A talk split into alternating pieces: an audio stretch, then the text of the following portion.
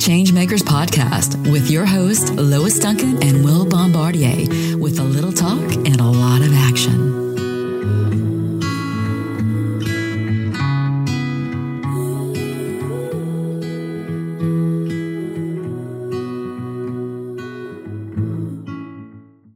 Welcome back to another episode of Tangible Changemakers podcast. Uh, today, we're going to talk about uh, tangible change. Uh, that's the name of our podcast. And that begs the question of where do we begin with change? Uh, our last podcast, we talked about like how do we start questioning our belief systems and things like that. And today we're going to take it a little more uh, down to earth and technical and and and tangible uh, you might say, and talk about like what is the fundamental underlying biggest need that we see that's facing humanity. Mm-hmm. And how do we tackle that first?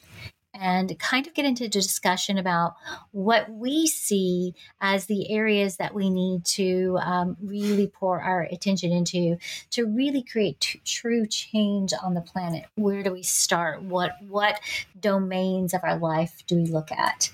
And um, I, I, tend to try to, when I'm talking to my clients and my um, students, we talk about um, the, the different domains of your life, like our um, uh, health and our finances and our spirituality and our, you know, contribution to community and society and our our um, uh, relationships and things like that.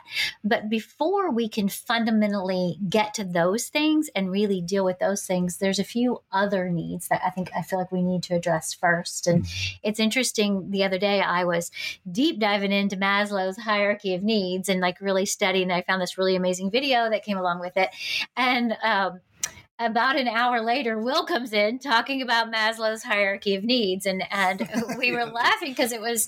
I was like, "Oh my god, let me show you what I was just looking up on," and and it's just we're very uh, um, synchronistically uh, resonant on that, mm-hmm. and um, the basis of Maslow's hierarchy of needs, I like to talk a lot about obviously self actualization and self individuation and, you know, all the, the deeper, like understanding the meaning of life kind of stuff. Mm-hmm. And, but, we, but before we get there, there's a couple other things that we kind of need to address. And that, if you start with like Maslow's hierarchy of needs, we start out with our basic fundamental need for humanity is our physiological needs. And and then from there, we move up into our safety needs. And then we move into love and belonging. And then our sense of self esteem and the cognitive and the aesthetic. And then to self actualization. Mm-hmm.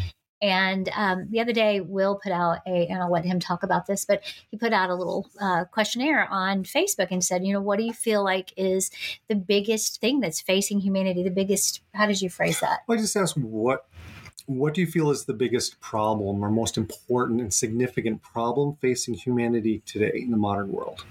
And I got a whole smattering of different um, answers um, all over the board from anything from political division to population control to um, energy to um, there was a whole variety of different answers. And it was, it was really interesting because I got this it, really lets you peer into where people's worldview is, right? Because they kind of show you what, the way they're seeing things. Um, and I was kind of framing it up that way is because I wanted to a see what people were where they're at, but I also wanted to frame it up so that I could have this discussion and talk about this a little deeper and get some uh, ideas flowing.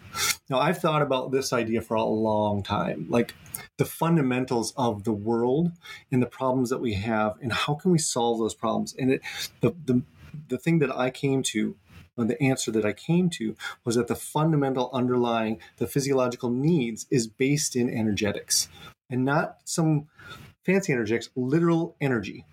The power companies control how much power we have, that controls everything else in the economic system. So the economic system is driven by power, by electricity, by um, heat, by the by the, the the literal energy that drives civilization. Mm-hmm. We've been told over and over for centuries that there's a limitation on that. That there's only so much. We're constantly told that there's just enough. We, we're always struggling. How do we make create more need? How do we or how do we create more uh, energy? How do we how can we get to that space? We're running out of energy. We're running out of so so we've had gasoline and we've had we've fossil fuels, the so-called fossil fuels. Um, uh, nuclear power, and we have wind power, solar power, the geothermal power. Um, there's all these different powers ways of generating electricity. And that is the fundamental for everything else. And the reason why I say it's the biggest problem is it's not the problem of the energy itself, and it's not a, in my opinion, it's not the real problem. The real problem is the false programming that has been foisted upon the world to say that there isn't enough and that this is all there is and we can't do any better than this and that limitation it's a false scarcity is what it is. It's artificially constructed scarcity and it's seeped into every aspect of our lives. You can see it in business practices through planned obsolescence creating scarcity. You can see it in marketing practices in scarcity where we only have we only have so many pdf downloads and then we're going to shut it off yeah, I saw just, I saw that the other day. Yeah, this mean, company that was selling like, this manifestation stuff, and they're, oh, we're sold out of our PDF documents. Well, that's impossible. it's a digital download, it's, it's, and I, that's what I do for a living. It's it's just constantly it's enforcing sanity. scarcity on every level. Yes, and it's a false scarcity. That's it, and it's it's false because we know that the universe is infinite that there's a tremendous amount of energy. There's enough energy just is coming in through through solar energy that if we had like 100 square miles of solar panels in desert we could power the entire planet with that. I mean that's not that much space really considering the size of the planet. That's not that much energy. Uh, but when you keep people artificially held down it impacts everything else in the economic system.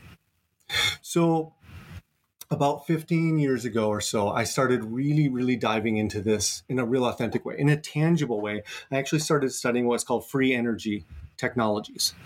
And free energy, and I'm not talking about the airy fairy um, perpetual motion machines. There's some there's some things that are similar to that out there that can run for seemingly forever, but that doesn't mean you can extract energy from that system.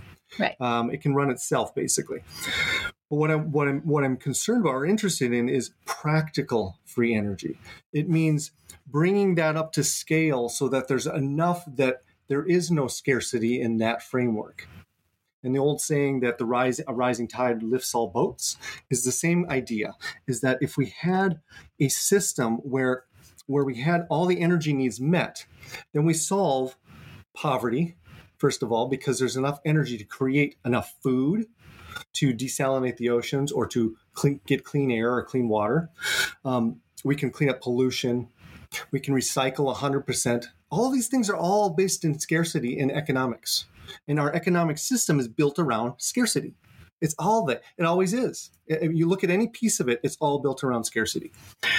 If we break that artificial scarcity by introducing technologies that can raise the bar, can raise all boats, then that frees people from the hamster wheel of society of going through this trying to fulfill your needs your your Maslow's uh, the, the physiological needs at the very base level. If you don't have that peace in mind, the rest of it doesn't make any sense. Like it's not you can't tap into any other levels if, until you have those basic needs met. Right, and, so, and that's why I'm saying morality goes out the window when you're in deep deep scarcity and you're trying to figure out how am i going to support my keep my kid from starving to death or protect right. myself or keep safe so you lose your sense of morality when you're trying to just operate from survival and constantly trying to survive like we exactly. are hardwired as humans to survive and to do what is necessary to keep that's why we have an ego it's to keep mm. us alive and to keep us in survival and when they keep us in survival mode we're always in survival we don't have the opportunity to to move up the the, the hierarchical scale of, of maslow's hierarchy of needs like we can't do it because we're stuck in just survival and exactly. so we can't make choices from a place of power because we're right. constantly just trying to survive Exactly. And that that gets not just in our everyday life, but that that's the same holds true for our emotional well being as well. When you're caught in just reactive survival, you know, and coping mechanisms and things like that, there's not a lot of room for expansion. So we, we don't have the opportunity to evolve and expand as a society. So and, and, and, there's so much talk about like um, you know climate change and we're destroying our and we are just destroying our planet right now based in greed and consumerism and and not thinking about the long-term ramifications. And you know I, I i'm not really sure where i stand on climate change I know that the earth, the earth always moves in cycles and things like that. But I also know that we live in a world that's just incredibly abundant. We have all of these resources that we, if we could just tap into them and we could, we could, uh, and there's Mean, you're brilliant, and I've seen a lot of your inventions and the things that you've done. Um, and there's so many other great minds out there that are being suppressed and held down, and we're stopping them from those, from you know, coming up with technology that would truly free humanity. Right, and this is kind of what I was going to. Uh, that's a perfect segue into what I wanted to say is that um, some people might ask, well, how did you get to this idea of artificial scarcity? And I'll say the reason is because if you actually do study study the history, study what's going on, there has been a systematic suppression of inventions or anything that is paradigm shifting. So anything that will shift us out of the current paradigm of control, a top-down control grid, anything that shifts that energy, primarily like um, in the 50s they passed the act the, the invention secrecy act there's, a, there's an act where they the, anything that comes into uh, the patent office gets inspected.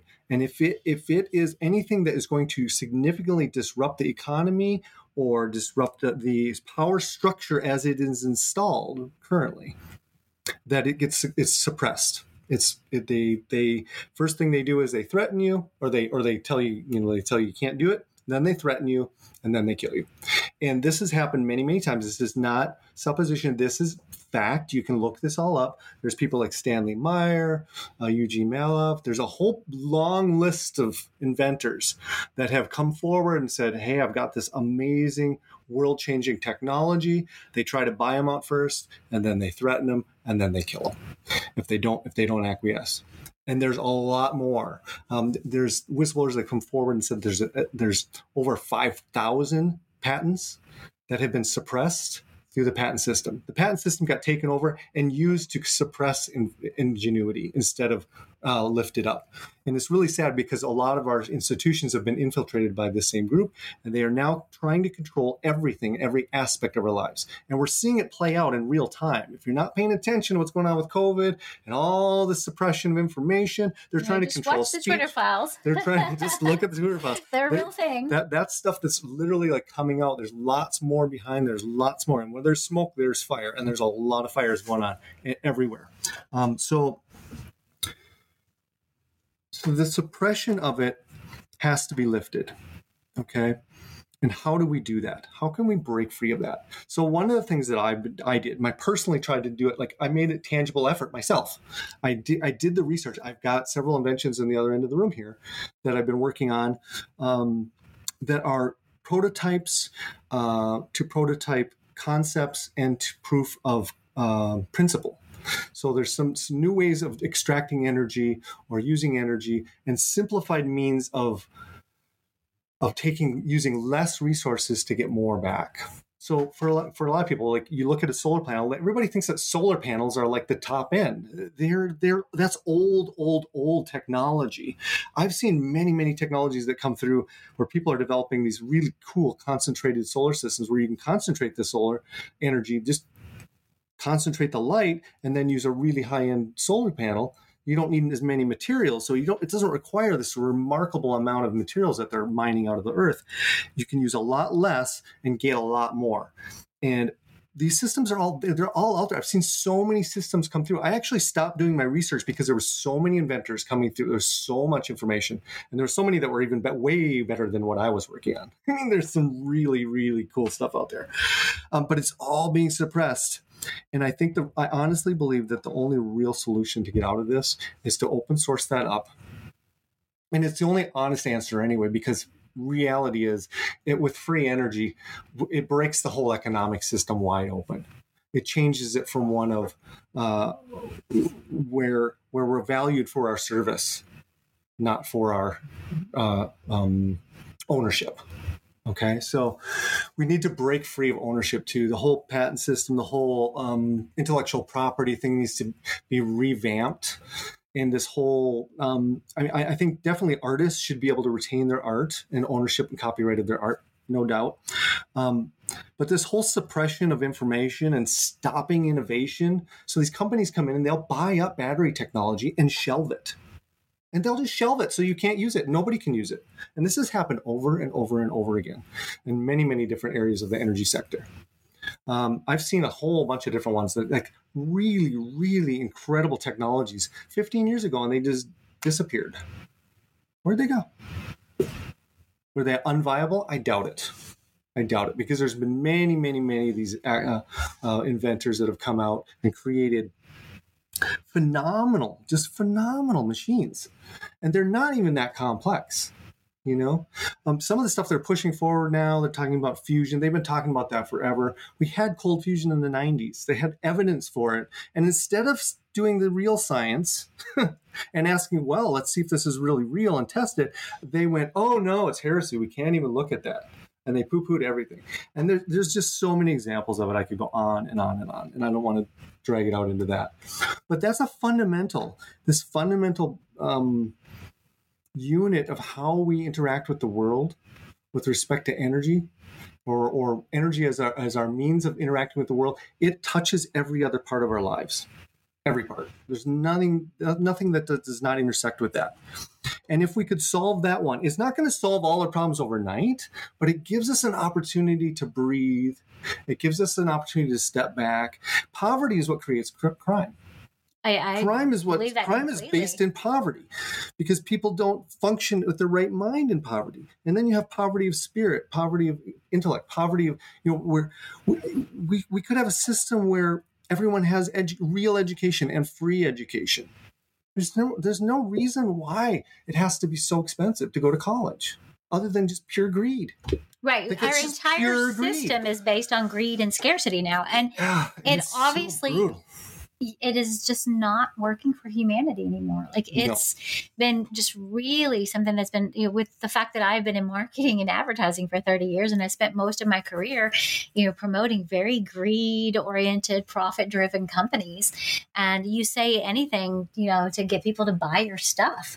And there was no integrity in a lot of it. Yeah. No, like it just, it's, it, and it's, and we've come to accept that as that's just the way it is. I know we say this just about every podcast podcast. It's just business. And that is a big part of what's wrong with our world. And until we start having these conversations and we start saying, let's define the problem, let's look at it, let's talk about it openly and honestly, and let's start coming up with solutions to it. Mm-hmm. You know, I was reading um, the other day in Gene Keys, because which I read, you know, every day I read a Gene Key just because it's something that I love and and resonates with me. And and I I can't remember the specific Gene Key. I meant to look it up before I got here, but I was reading it, and he, and um, Richard Rudd says, "He who controls the food controls the power." You know, so if we have mm-hmm. um, free energy and we can provide, you know, warmth and and energy and ways to cook our food and ways to clean our oceans and give us fresh water, and we can provide all the abundance for people. Um, we eliminate just so much of the struggle on the planet. That's right. how you do it.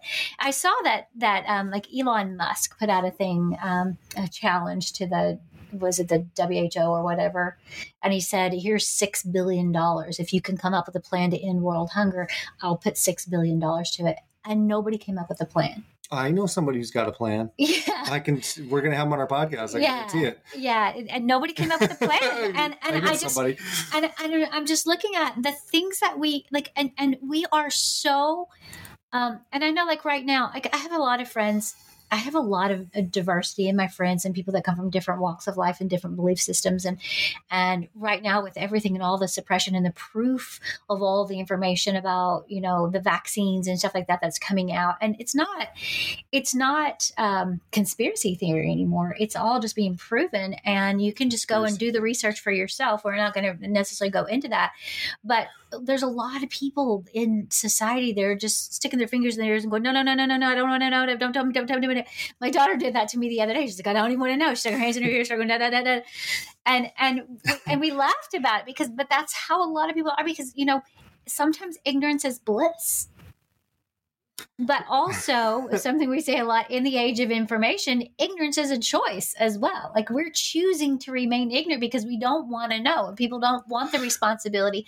And the and the people that are higher up they want to keep us ignorant.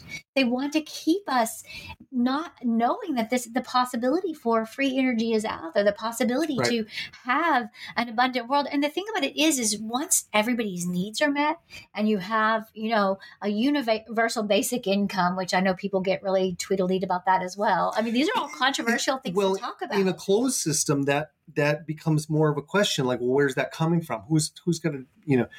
There is something to be said there, but in an open system, with free energy is an open system. It means that we have all our needs, energetic needs are met. That means all our other needs can be met. There's no limitation there. Right. And that's the difference. The scarcity turns to abundance. So it flips that upside down, and now it's abundance consciousness. And we're all operating from a very different space. And you can see this. Like if you, I'll tell you what, if you, if you look at your friend group and think about, look at the people that grew up with money and resources and look at how they operate in the world and compare them to somebody who grew up in scarcity and you will see two very different worldviews in how they operate. And usually the people in scarcity are struggling still and the people that are in, in that have the resources are in abundance consciousness they don't have that problem. Well they also have the advantage of having support as well because they're literally in abundance consciousness. But their worldview is completely different. How they operate what they look at. I want to pop back to what you said about ignorance is bliss. It's bliss for that person but for everyone around them it's hell. Right because when you're ignorant to the truth, when you deny the truth, when you deny to look at things, when you can't question, even look at things, then you're denying everyone else around you. You're you're basically creating a vacuum for all of that for people to be able to work. They can't operate around you because you're not operating in the truth. You're not operating in transparency. You're you're you can't solve a problem that you don't acknowledge Right. We can't solve these problems if we don't acknowledge them, whether it be the vaccines or anything else. I, I don't want to get into the vaccine stuff because it's it's oversaturated anyway. I don't think it's even necessary to talk about it right now. It's, right, look it up yourself. Um, but energy is not. This is not something they talk about or want us to talk about. And I think it's fundamental that we start looking at that very carefully and start realizing, wow, you know, if we took our resources and, and, and, and we're honest and open about putting those towards creating something that was abundant for everyone free energy devices, free energy technology, and release that to the world, it would be a completely different world very quickly. Exactly. I remember that my answer that I put when you posed that question was economic disparity, mm-hmm. and I, I I believe that that is one of the greatest problems facing humanity is that we have this whole class of haves and have-nots, mm-hmm. and we're extremely divided by economic resources. You right. know, and and there's a certain percentage of the population that holds almost all the resources and therefore they hold the power.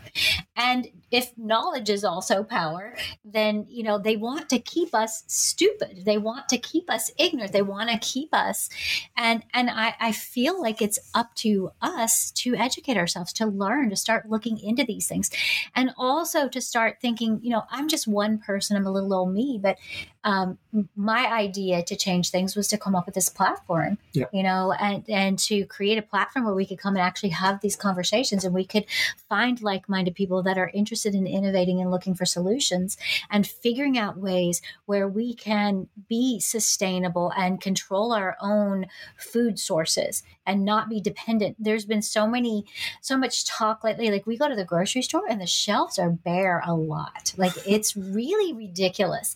And and there's all these supply chain things and all of that stuff is being created like it's it's being manufactured to create um, I, I truly believe that. I, I, think that it's just it's intentional um, to to keep us in fear and to keep us in scarcity and to keep pushing this paradigm of scarcity and fear.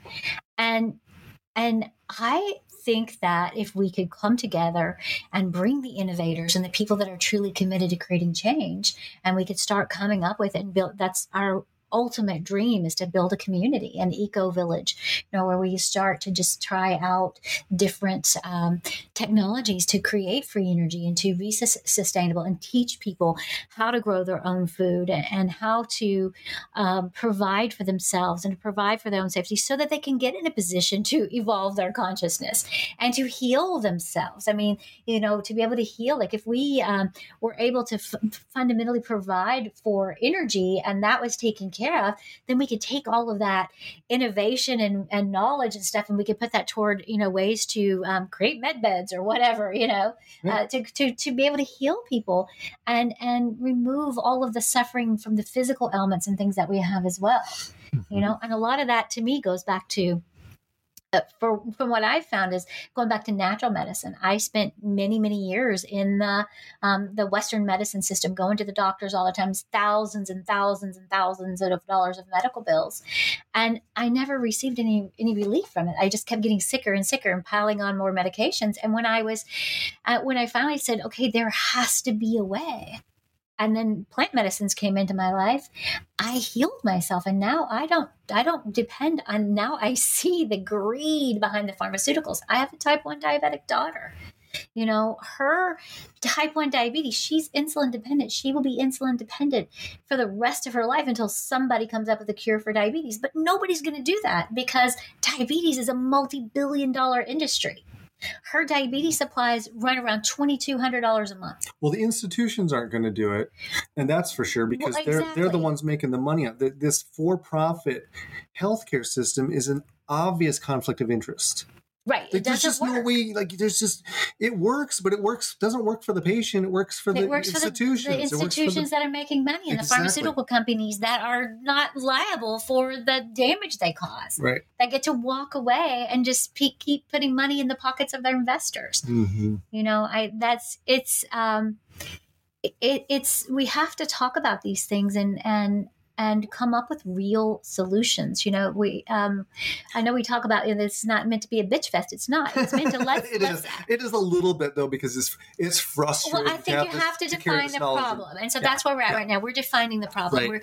We're, and we don't want to put all of our focus on on um, yeah. what's wrong with the world, but we have to be able to to to. Uh, it's kind of like I love um, Caroline Myss's book on the courage to confront evil, and she says if you pretend like evil doesn't exist it wins. Like if you deny that it exists, then it gets to flourish, and you know it just it continues, um, and it festers. it festers, and it and mm-hmm. it builds. And you have to we have to be able we live in this world of duality, and and it's there. So we have to talk about these things. We have to be able to say, this is the answers if we can come up with free energy and we can we can remove that false construct of scarcity and we can create uh, abundance for all. So we get people out of scarcity then people will really be able to step into innovation. And i mean who knows what we could create? We could pour our energy into evolving our consciousness into love and to to really creating a world like bring us back to the garden of eden you know, exactly. this beautiful world that's full of abundance where we can dance and sing and be in joy and and revel in nature and you know love each other and and like all the the beautiful things that I really believe that God intended for you know humans to experience on this earth. I believe that we were intended to come here and live in abundance and be tenders of the garden, you know, and the, the beautiful, uh, this incredible diverse ecology that we have in this world that's just so full of of abundance and beauty. Well, we do have abundance. We have an abundance of lack, and we have abundance of scarcity. We have an abundance of ignorance, and all those things need to be shifted into an abundance of energy, abundance of uh, knowledge and understanding, an abundance uh, of expansion. We need to expand our awareness, but we can't do that if we don't acknowledge that there's a problem. We Right. can't. We have to acknowledge the problem and where the problem, and we have to dive deep enough to find where the real problem is. We can't do the the pharmaceutical method is to apply a, a, a band aid on it and just treat the symptom, and not to look and see why that sore keeps appearing there. Why is that sore appearing on your skin? Over and over and over. Where's that coming from? And I'm not going to use specifically, but you know, in, in, Yeah. in that sore on humanity, where's that coming from? And when you dive deep enough and you start looking into it, you realize this is this is constructed. This isn't happenstance. This isn't accidental. This is constructed on purpose because those in power keep their power. Right. They want their power forever, and they're going to keep it as long as they can. Now, I'm honestly hopeful that we're in the, we're in the process of deconstructing that right now, hmm and we're very close to breaking free through that into an abundance consciousness our abundance of, of prosperity consciousness. Um, there's a lot of technology that are coming out right now and they they are not able to suppress things the way they used to be. It's just the whole twitter um, changeover is a really good sign that things are shifting that the narrative can't be controlled anymore. And we're seeing how they were controlling the narrative I mean, they're, it's it's literally coming out in the in the documents in their own documents showing that they set up all these systems to control the narrative and control and to control perception. This isn't new either. This has been going on forever. Right. Okay, um, they've just they've honed their science back in the 50s with MK Ultra and all the stuff they did with that and the mind control techniques. They they they as we our technology evolved, so did that, and so TV, uh, radio, all these frequency based technologies were used to also um, control us as well. Um, and then they control the talking heads that are giving you the ideas. The news is no longer the news. The news is all just opinion and narrative now. It's- Propaganda. It's, propaganda, and um, you have to do significant amount of work to really find out what's going on, to find out some semblance of the truth. And nobody has it all. We don't. This is why we have to have these conversations, though, because nobody cares. Nobody can be the arbiter of all the truth. We can't. Nobody carries all of it it's compartmentalized in all these different perspectives, all these different facets of the crystal, all need to look inward and see and say, hey, this is what I'm seeing. Do you see that? What do you see? And we start cross referencing and we start saying, okay, well, this is looks like this and this looks like this. And we can start developing a, a really solid picture of what's going on. And once you see that, once we see that, we can acknowledge that, then we can decide what to do with it and we decide how to change it.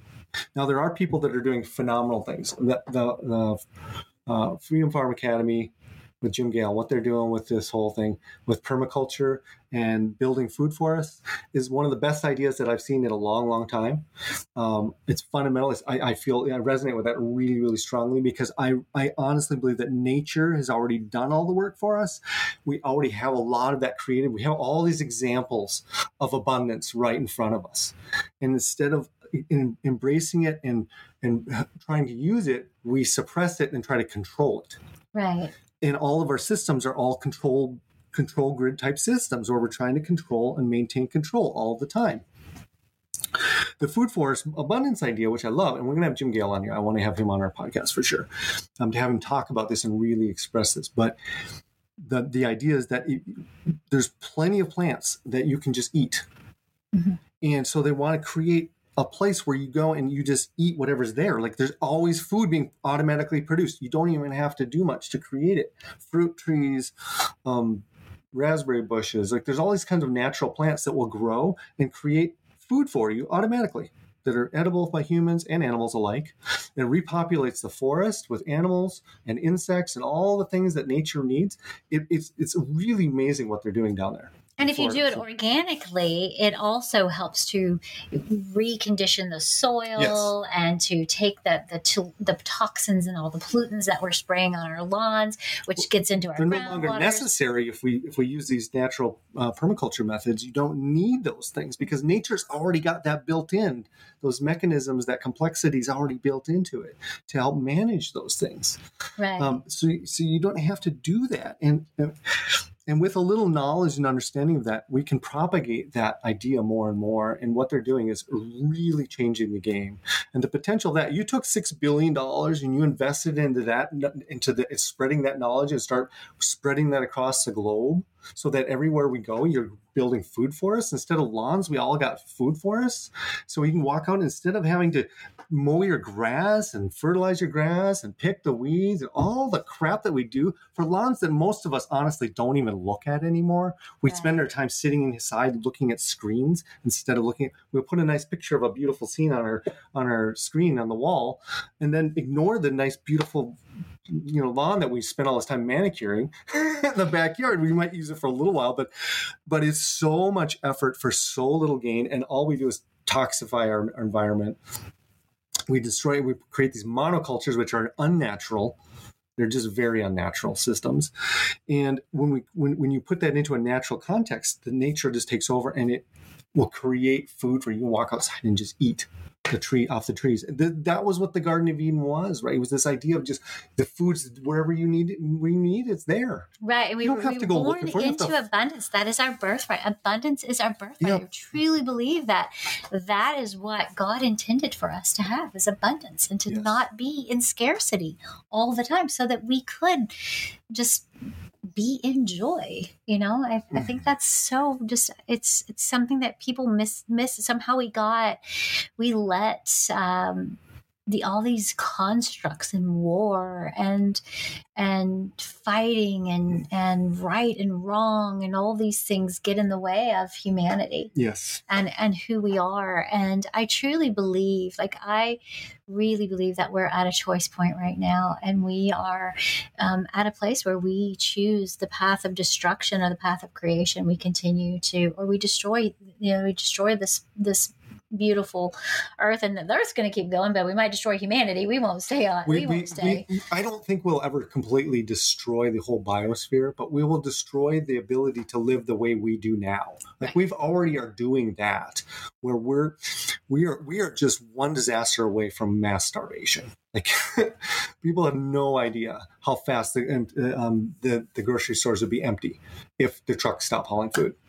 And then and- we go into chaos and And then you go into a whole different case. Yeah, and we don't want to go into that. and I don't wanna want to live in a. Mad Max world. No, I'm not no. interested in that. I, neither. I don't even like watching those movies because I, I'm like I, I don't want to put that in my like I feel like what you focus on expands and I don't even want that in my field of possibility. Like I don't Yeah, just be aware that it's something you don't want. Right, it is. That's- is. that's- It's something that I don't want, and I don't pour my energy into it. But Right. I, I want to figure out a way to create, you know, to, to create abundance and to to take this beautiful earth that we've been given and turn it into something that is that we can all enjoy. Well, there are people doing that. I mean, Jim Gale and those guys down in Gulf Sliding, they're doing that right now. There's people that are in that process of showing us, not talking about it. They're tangible change makers. They're really doing it.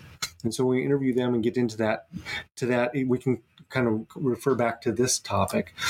Um, but that that abundance if you can just take a moment to just kind of sit back and imagine what the world could look like if you didn't have a power bill.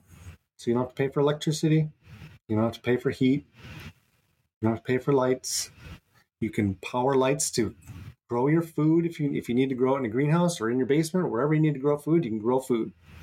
You can use it to pump water to pump you, you can use it to extract water out of the air you could use it to green the deserts and we could start living in places where we normally couldn't because it's all based on economics. We could recycle 100% of everything could be recycled.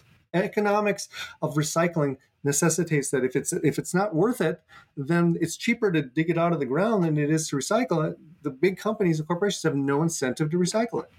We've had to force these these things onto people out of necessity in places like Europe, where the the population density is much tighter and their resources are much tighter, so they have to shift the way they operate. But in places like America, we don't think that way. We think, well, we got all this amazing space, let's just go dump our crap over there. We'll just make a big pile and we'll just cover it up. Big deal. And that's what we do. Yeah, and then I mean- when we drive down the road and down the interstate in Florida, you go past those big because it's so flat, and then you hit this big mountain of trash, Yeah. and it's covered up, and the smell. Oh my God, you can smell it from miles. And Well, and the so irony gross. of it is, none of that's necessary. I mean, uh, the, the Swedes solved this by building uh, trash incinerators with really good scrubbers on them, so that they could burn all their trash and use it to power the power their like power like use generate power uh, electricity so they turn the trash. And they, I, I, love what you wrote. Like in, in, on our platform, in our social platform, we were having a discussion about free energy, which is kind of what got us onto this topic. Um, and you wrote free energy means minimal to no pollution, 100% recycling of all materials, healthier growing farming methods, greening the deserts, desalination, and other water clean water technologies, and new economics that is based in service instead of scarcity and a mindless production of useless crap simply to make money. It also means the end of poverty, which is the primary fundamental driving principle beyond, behind criminality. And I, I love that. Like I read that and I just it made me love you. you a little bit a little bit more. it's you. it's really but that is that that's what we get to get to and we have to hold the possibility of of that type of future for humanity. And and so I would say we need to go beyond that. We need to we need to actually step out into doing. Right. Because there's already people that have done it, but we need to bring it forth in a coordinated effort. And, and I've had this idea for a long time that I would love to just find find a really verified, really powerful technology and then open source that to the world and say, this is open to everyone. Recreate it as much as you can, as fast as you can. So they can't put the kibosh on. They can't stop it. Once it's out there, once right. you let open Pandora's box, so so to speak, it can't be put back in. And once people realize this, so if anything, though, I'd like people to get away with or get to is to contemplate this idea and to really soak it in and think, how could the world be different if we were really put our energy into something like this? If we, because it benefits everyone. This isn't this. This lifts all boats, not right. just mine, not just the wealthy, not just the poor. It lifts everyone up, and we all have the potential to live different lives. Now, if your needs are met, and you're not living month to month or or struggling or you or week to most week. most I mean. people are just one disaster away from financial bankruptcy like they're just and that's just the truth of it. I read a, a poll the other day that's or a, a, stat the other day that said that the average American has less than four hundred dollars in savings. Yeah, and so literally, you're one we're, re- we're very from... close to having going into debt. And most people are living in debt. Even the people that you see that look like they're doing really well are probably in debt as well because their debts are just bigger and they have a, a means to manage their debt, but they're in debt as well. You know, um, they have these expensive assets that could easily be extracted and take away the debt. But um, if we can get to this place where our needs are met, then we can step into our art then we can step into our contemplations. Then we have time to contemplate our existence. I mean, a lot of people don't even have time to really delve into these things because they're so caught up in work, work, work, pay the bills. It's the same routine. And then we're also told to not do anything until you get old. Yeah. Wait till you're retired and then you can do whatever you want. This old sales that was great. That was that worked in the 50s. but it does not apply anymore. Like it just doesn't. It is not the world we're living in anymore. Now, it does not mean that you shouldn't be responsible with your with your resources that you have. I'm not. I don't advocate for wasting resources. Um, on, on the yeah, I would say even more so to be really contemplative, aware of your resources and how you use them, to use them wisely. You know, um, I, I I'm built at that. I kind of I kind of grew up in scarcity consciousness, um, and five kids. We didn't have a, we we weren't poor, so we were kind of in the lower middle class level. Uh, but we had five kids, and you know, one working adult. Uh, my mom worked part time, um, so well, we we had enough to get by, but we didn't live. There was no excess really. Yeah. and but we lived a pretty good life. Like there's still a lot of good times, and I've experienced that myself. When I went to Florida or to, um, to Africa, and I saw the, some really, really um, economic poverty there. They don't have the same poverty of the heart. Like their families are different. Like they, there, there was, there's this love and the smiles on their faces that was different like it was they were they were joyful to be together there was there was this even in this economic scarcity, they still had joy. They still struggle. I mean, it's a very, very real struggle because I have friends over there still that are struggling, and it hurts me that I can't help them more and support them more. But, but uh, I, at some point I will when I when my, my resources are there. But my point is that if we can remove some of these physiological basis or issues with Maslow's pyramid, we can move up that to different areas and we can move into different domains of our lives more authentically, more organically, and really be able to connect with ourselves in a deeper way and really discover who we really are, why we're here, and what we can create. And we can all live lives of joy and abundance.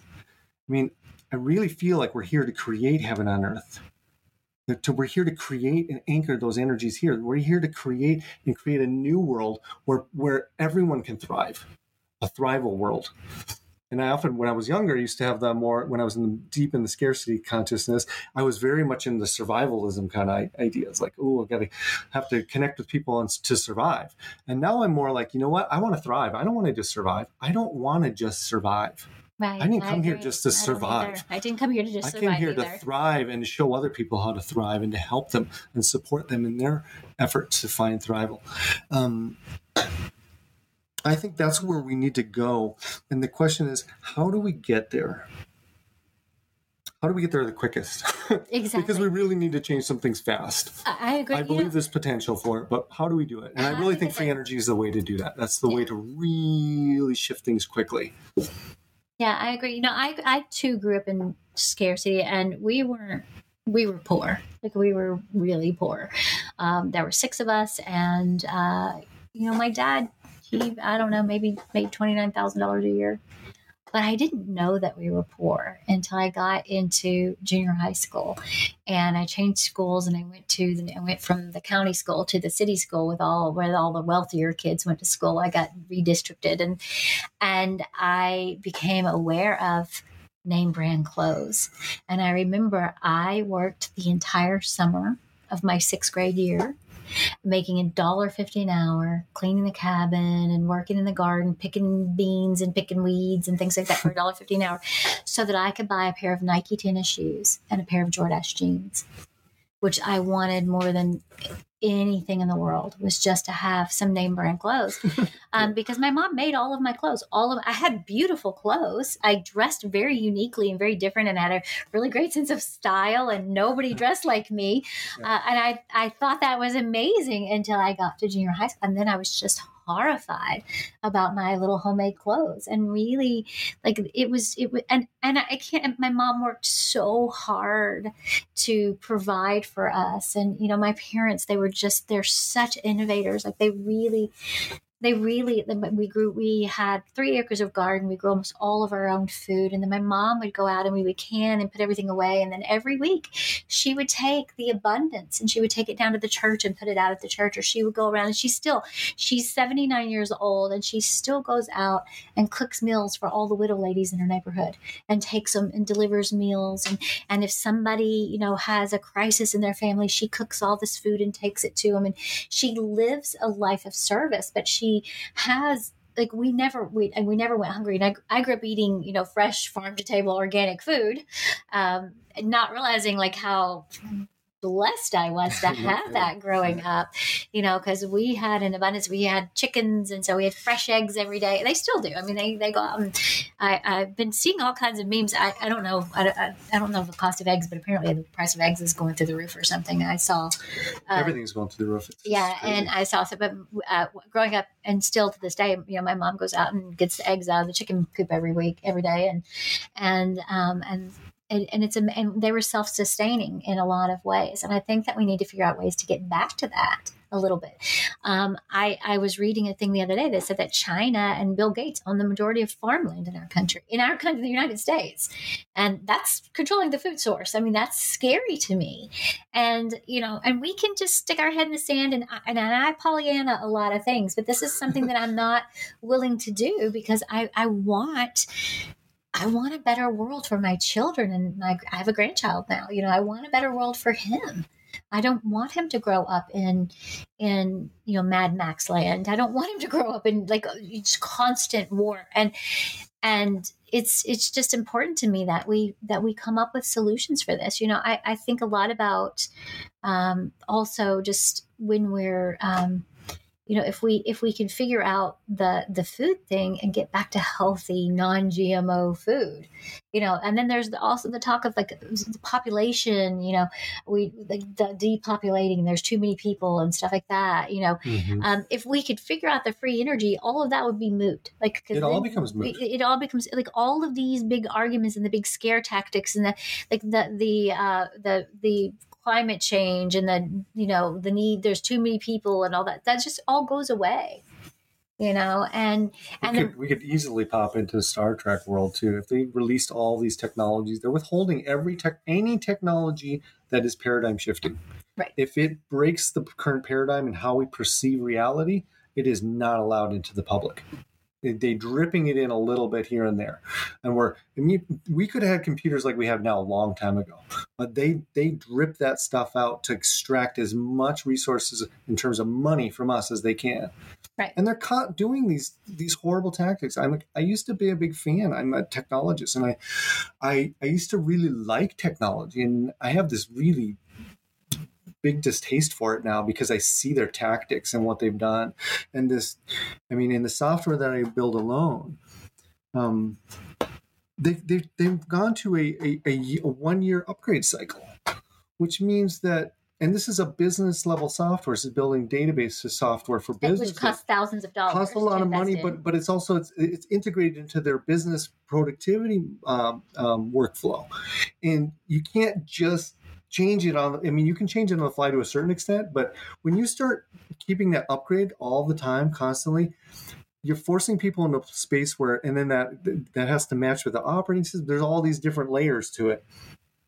It starts to become very very expensive. And so it, it's like as they keep taxing taxing taxing and they don't give you much benefit. Like the, the upgrades aren't really that much of an upgrade. They haven't changed hardly anything. I mean, honestly, like some of Apple stuff, I don't see what they're changing and what they're adding. There's almost nothing new to this stuff to me. The it's icons like, are prettier. The icons look different. Okay, yeah, and and I mean they look more childlike. They, they look worse to me. They used to look nice. Everything about 15 years ago was really good in technology, and it's just gone off a cliff in the last five years. I got to say, and so I'm I'm I'm operating a little bit from the vent space in our site. to be honest, I'm a little complaining today because I'm a little frustrated with some of these things. Um, so help me get back onto the solutions side of this. Um, we need to really change and reframe people's consciousness around this topic, mm-hmm. and because because if we if we operate from scarcity, we attract scarcity. And I'm struggling with this right now. Like it's it's a personal struggle for me because I don't know. I have all these opportunities, and I'm not sure where to put my energy. Yeah. And so, and not all of them may pan out. So I don't know. It's kind of feels almost like a little bit of a gamble to know where I should invest my time. Um, and I've got real world concerns. You know, I've got real bills that I got to be paid, right? So, so this is something that's real, and it's it's it's. But I also know on an esoteric level that what we what we put out, we attract. And so right, I'm really exactly. struggling internal with this con- this internal cognitive dissonance. Like I got real world things to deal with, but I can't be putting out this idea that I'm in scarcity because I'm not really in scarcity. I'm only in potential scarcity right? Right. and so and i think a lot of people are in that space right now honestly because the markets are changing the world's changing radically fast. And people if you're not ready for it it's like standing on the if you've ever been to the beach and you tried just hanging out try standing on the beach when the waves are big and close your eyes. See how long you can keep your balance. Yeah, you when get, you can't see it coming, you get you'll get knocked on your ass real fast. and it's it's not it can be fun, but it's a fun experiment in learning how to to blend with what's coming. And and I honestly think that it's much better to be aware of what's going on and face it open hearted and open eyed and really tap into what's going on. And then you can blend with it. And then you can surf it if you want. You can surf those waves. You know, yeah. you, I don't know. I don't know many surfers that can surf that are blind that can surf blind. That's a pretty tough thing to do. Yeah. Because yeah. any little teeny mistake that you make and you're toast. yeah. You, gotta you gotta be able to feel it for sure, but you gotta be able to see where you're going. Right. And, and I think that that's you know I I go back to the teachings of Gene Keys, which a lot because that's kind of a guiding thing for me. And you know, Richard Rudd talks about prosperity a lot and how do we get to this place where we're giving back and we're not just constantly motivated by greed and consumerism and and the hoarding of wealth? I mean there's so much money in circulation, but it's all being held by people that want to just keep hoarding. Mhm. Like, and, and I ask myself all the time, like, how much is enough? right. Like, how difficult would it be to to put that out into the world so that everybody, so we don't have all the crime and the people that are just acting out of, you know, desperation. And you know, I just I I read this book. My sister suggested it to me the other day, and um, it really humbled me. Like it literally made me, who rarely ever cries, cry. Like I sat with just tears streaming down my cheeks. Um, and it was called The Deepest Well. And it was about a pediatrician who, um, and it touched me because at the end of the book, she shares why she did this. Uh, you know, she went and she got a, a Harvard education and she went to all these elite schools. So I assumed the whole time I was reading the book that she was somebody that came from money and came from, you know, uh, wealth and all this stuff. And she uh, got the best education and she spent like the first part of her, her career working, you know, in the wealthy communities and with the wealthy children and the kids that have, you know, all of this. Um, abundance and the kids were thriving. The babies are all thriving. She's a pediatrician so she obviously deals with babies and stuff. Mhm. and she uh, got this landed this big huge job and they kind of um, she really clicked with the uh, owner of the um, and she um, they said what what would you want to do? Like if you could have your dream thing. She goes well i'd start a clinic in in basically in like the absolute ghetto like the the worst part like uh, bayview point or something or other like that.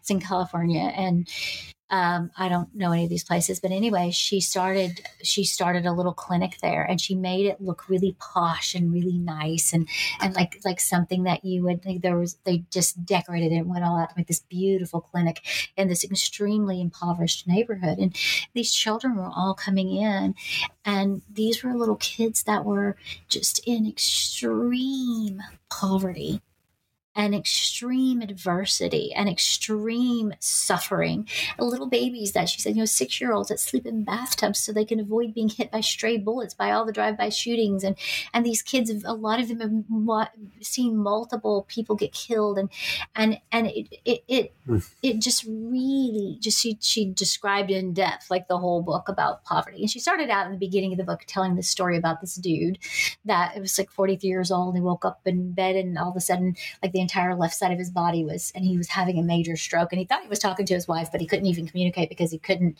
you know and he had a massive stroke and they took him to the hospital and and he um and he uh they couldn't he didn't have any um risk factors for having a stroke at 43 years old. And um and then she kind of leaves that story and goes off into this whole other tangent. And then at the end of the book, she comes back and says, Well, that was her brother.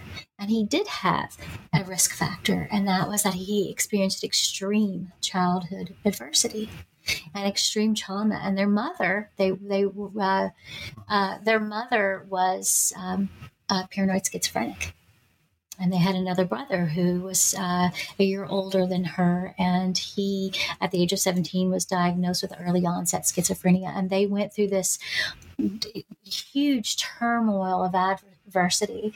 And she started to notice the really poor health outcomes of all these kids in her clinic. And that, that fact that these kids that are born into dire poverty and dire adversity, they have a 12 to 15 year shorter lifespan than people that are given opportunity.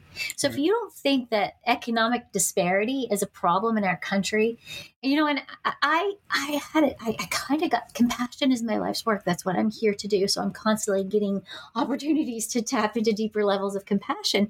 And I know I've made a lot of conflict about piece of shit, low life, you know, like things like that. I, I, do. I say these mm-hmm. judgmental things about it, but the, when I read this book and I realized like it really shifted how I look at people that are so deep in struggle that they can't even think about evolution of consciousness or self actualization right. or or getting the, any of that. They they're not even in the place. They're so in trauma that they're just barely surviving you know and she did all of this study on trauma and adversity and came up with like an adversity score for children to to determine their outcomes and really start and really started making difference and and she did all of this for her brother Mm. Which is what touched me because you know I'm doing what I do because of my brother, because of the adversity he experienced, and it is something that just I love my brother, and I had a really hard time because I turned my back on him when he needed me the most because I didn't understand the depth of pain that adversity causes somebody. And so this scarcity that we're facing, this this poverty consciousness, this poverty of spirit that, that leads to so many of the other problems. Like I really believe this is where we start. This is where we get to start. We get to start at, at figuring out a way to remove this false construct that's been forced upon us. And until we as conscious beings that that that have the ability to innovate and to think for ourselves and decide to say this system is not working for us anymore. Like somebody's got to rise up and say no. Like this it's it's like i talk about healing all the time because that's my big thing you know is i really believe i came to heal you know and stop the the pattern of of um the cycle of dysfunction that's been in my family for years and, and all of this stuff and to break that cycle. Like i'm committed to breaking that cycle in my life so that i don't pass on all of this to my children and to my children's children and so on. I want to stop this. I want to have a, a world that we can we can really look at this stuff and talk about it. So like we're the reason that we've created what we've created is we want to call in a tribe of people that want to do something about this hmm. that want to go out and figure out how do we come up with free energy? How do we give people food stability and, and sustenance instead of food that, that's healthy and good so that we can have strong, healthy bodies so that we don't have to do because if you start just there and you feed people good nutrient dense food, and they're taking care of their bodies, then we lower all the health. I mean, like I think that I, I, I, read constantly. So, but United States has some of the worst health outcomes in the world, and we're like the richest country in the world. We have more resources than pretty much every other country out there. We have so much opportunity, and our people are unhealthy. They're they're obese. They're lazy. There, there's so many people deep in suffering, and and I just and and so much of it is brought on because we keep allowing them to force this construct on us. And I'm really passionate about this and I really care about this because I want to see people be able to heal from the patterning and the programming and the wounding and you know and to, to, to learn the massive amazingness and divinity that we have within us but before you can even get to that point you have to address those basic needs those basic yes. fundamental needs of you know just of survival because when you're in survival you know you can't even think about those other things. Yes. And free energy shifts the economic system upside it flips it upside down. Um, you know but even even if you were to take that away i mean uh, one of the things that i look at is um, you know we have these um, apparently they have these tax relief bills or they have these these things that come to congress and they take these these infusions of money and they plug it into the people that have the money. They give it to the banks and they give it to the people that already have the money. And they hold on to and it. And then they, they put it in the bank. put it in the wealth and they invest it in other things. Exactly. They don't invest it back in the people. Like I, the, the trickle down economics definitely does not work. Yeah, that is one thing I've discovered for sure because it gets stopped at the higher levels. What, what, and, yeah. and and there's nothing like it doesn't ever get down to the bottom. I'm sorry, I'm very passionate about. No, I, I agree, and me too. And it's it's like, why why would you not give it to the people at the bottom of the of the pyramid or whatever the people at the bottom of that who guess what they're going to do with it? They're going to spend it. They're going to invest it into the economy the real economy. They're going to pay for things. They're going to buy things. And then those companies are going to flourish. And then those companies are going to buy things to increase their like it benefit and that money gets carried all the way up back up to the top anyway. Those people still make all the money because they own all the institutions. Exactly and it's crazy that they do this over and over and over and it surprises me that people don't i don't maybe maybe i'm just an, an imbecile when it comes to economics but it seems to me that if it makes more sense to use that dollar bill 20 times than it does to use it once to stick it in a bank savings vault and then somebody gets their their their makes their stock go up a little bit and now they make a little more money in their bonus or whatever like they're screwing everybody for nothing and they already have enough on top of it Right. you know? How many cars do you need? You know? 20 you don't need 20 cars. I don't care if you're a Right, car collector or not you don't need that. That's an excess. And there's there's something you said for you know I, I i would love to see an honest system where we can have some some tempered um oh a mixture of these different systems. Yeah. um, socialism mix we do we already do like america is a socialist capitalist kind of society. It's just that they need to be honed down and made more honest about what we're doing with that money and how we're using it and, and it's those resources are just being squandered in a lot of cases there's a lot of dishon- dishonesty there's a lot of um, welfare for the rich I mean, I understand people get upset when they see people, you know, that are drug addicts that are just squandering their lives away and they get freebies and they don't appreciate it. But that's happening at the high end too. Like, Right, it's yeah. just not obvious. And and it's frustrating because we don't have a con- we don't have a, a, a we don't have a, a lack or a scarcity of resources. We have a distribution problem. Right. And this does not mean that I believe in communism and that we should every no everyone should have the same and blah blah blah. I don't want to live in that world either. I think that's it doesn't always- dystopian as yeah, well. It, it doesn't always have to be this or that. Right. It can be a little bit of this and that. Well, we need a new system that's based on giving everyone an opportunity. We need to we need to have a fair a fair economic system.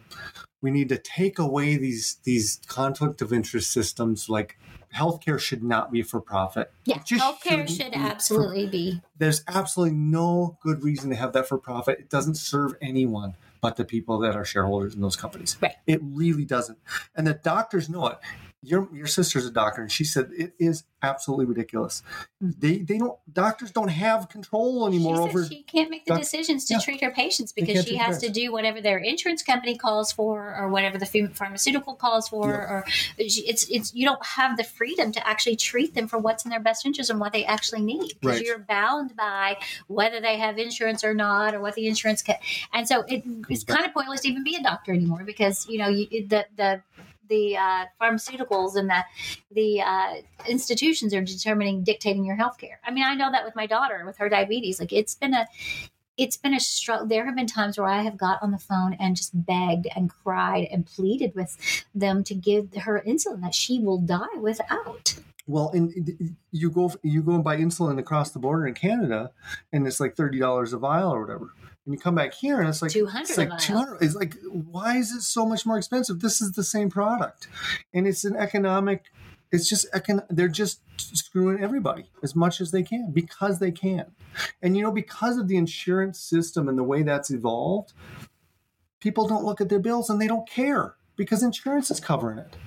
Except for the insurance doesn't cover Well, it doesn't anymore. Now anything. that's changing. Like You're it right. doesn't cover I don't. hardly Yeah, you're, you're right. It doesn't cover much unless you're really seriously injured, or you've just got super high end insurance because you work for a big company or something that has the resources to pay for it. But, but it, it doesn't.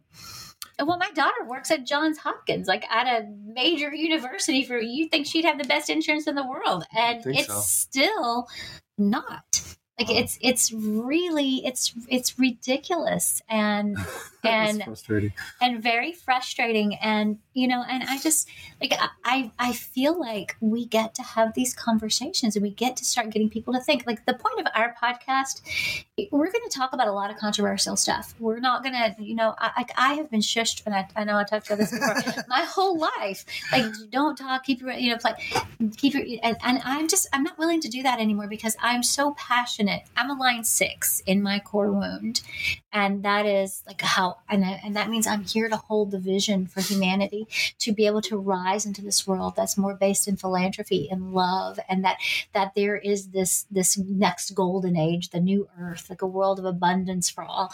Like that is the role of the line six is to hold the vision for that higher thinking. And one of the things they talk about is the line six is you know you might walk past a homeless person on the street and somebody who is um, somebody sees a, a person on the street and they go over and they give them some money. They here, go get yourself a meal. And then a line six might walk past and see that person on the street and, and, and seem to do nothing about it at all. And but they go and they're so disturbed by homelessness that they go and they, they say, How can we heal homelessness? Not just that one person. Right. How do we solve But how do we solve the problem of homelessness homelessness? And you think from that level. And we have to start la- thinking from that level. We have to start thinking from that. But eh, but it, it's when you're so stuck in scarcity it's hard to do that. Exactly. Like and, it's and, really hard to do and that. the more they squeeze everyone the more they push us back into that scarcity bubble we have to all kind of collectively break free from that and say no more. Right. and this is part of the community thing too is is when you put when you put a, a, a group of people like-minded people together that are thrival oriented and want to do something, actually want to get up every day and get to work and build something better and make the world a better place, tangibly speaking, and pool their resources, you a you get a better quality of life, right, for less resources invested.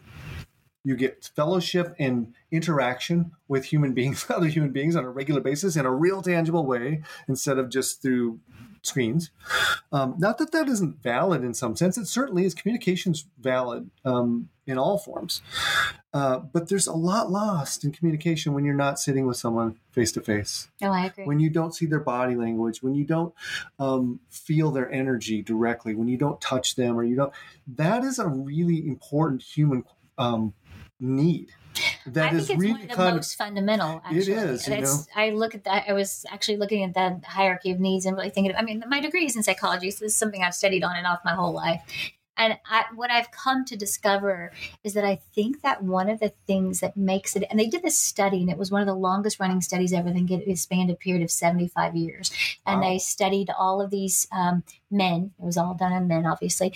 And they, they um, studied them over the period of their lives to determine what resulted in them having the most satisfaction at the end of their life.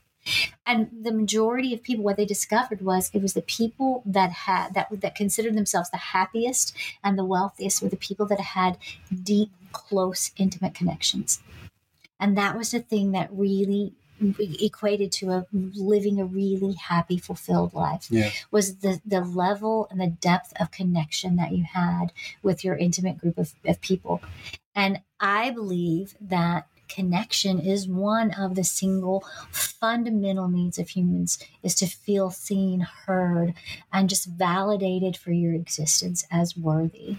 And um, and and, people like when they like you can have money and you can have like a lot of elderly people they when they retire and they end up you know uh, you know they're out of their work and so they're not going to work anymore they're not engaging with people and they're just like in their home now and then their spouse dies and then they just and a lot of them will end up like starving to death because they lose their desire to eat to do even the basic when they don't have connection and they feel like everybody forgot about them and they cease to exist and they don't matter anymore and there's a lot of studies that back that up as well you know like we need connection and when we sit with somebody and you look at them and you recognize their humanity, which that is my my life's work, is the, the gift is humanity, is to be able to recognize the humanity in people and and give them that connection like really let, let them be hmm. seen. Mm. And I, I, feel like that's also one of those things. And when you can have a community that can, that's why I love like our tribe idea is, you know, a tribe is a group of people that come together and they live for the highest good of all. Right.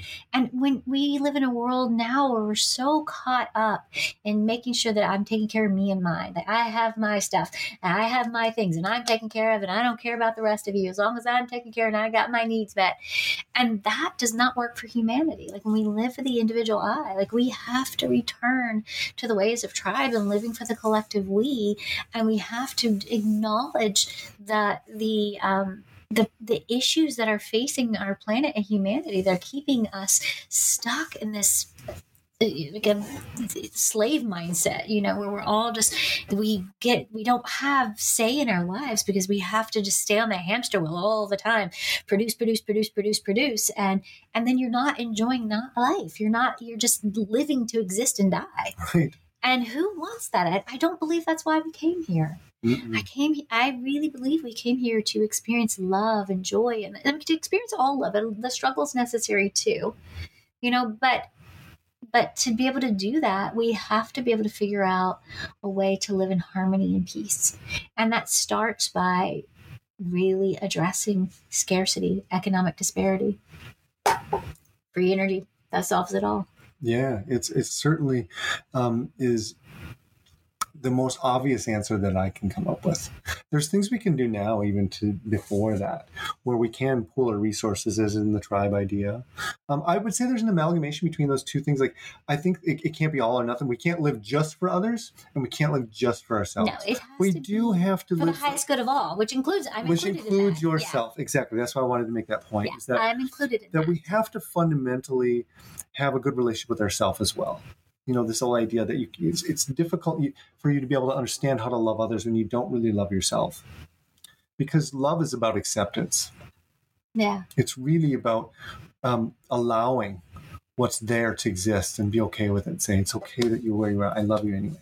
I love you as you are. You don't have to be something to be loved. That's that's real love. You know, and that was that was my experience in my second iboga journey. So I did the first time I did iboga we, we do two ceremonies, and I told everybody about the first ceremony because it was spectacular and magnificent, and it was this big. And the second round of medicine, I You're excited for the out next one. it. It's I was so like amazing. expecting this big, amazing, and it wasn't. It was I went into this. Um, I went into this like I went in. I couldn't get into the medicine. First of all, I ended up doing seven tablespoons of like a, or teaspoons of iboga or whatever it is. This big seven, seven spoonfuls of iboga just to to get them. I did three times the amount as everybody else in the room, and I couldn't get into the medicine. And I laid there, and finally I started to drop into the medicine, and I dropped in. And my first journey, I had gone through this. There was this big, huge, just magnificent castle and this lush um, scenery and this lush valley and river. And I was a bird and a dragon and like all these amazing things. And in my second Iboga journey, I went into the medicine and I sat and I opened my eyes and I looked up and I'm sitting in this giant pile of rubble. And it's literally all of these little mementos from my life, all the broken pieces, all the things that I had cleared out. Because literally, it took me on this life, like 36 hours of life review, going through and and and all of these things. And here I am, the second round of medicine. I'm sitting in this it's outside the castle there's the castle wall is there but the castle everything's covered in black like big spider webs and and dirt and soot and darkness. And and i'm sitting in this pile of rubble and it's all these just little pieces of my life and just but everything's all discombobulated and and and like the teddy bears their eyeballs are poked out and they have holes in them and it's like just all the trash of my life and i'm sitting there in this and there was a window and it was just like a um, like one of those like a little arch shaped little flat bottom and like an Uh-huh. arch shaped window and i could see this window and there was bright beautiful light beaming into the window and i could peer out the window and i could see the lush valley and all the beauty and everything out there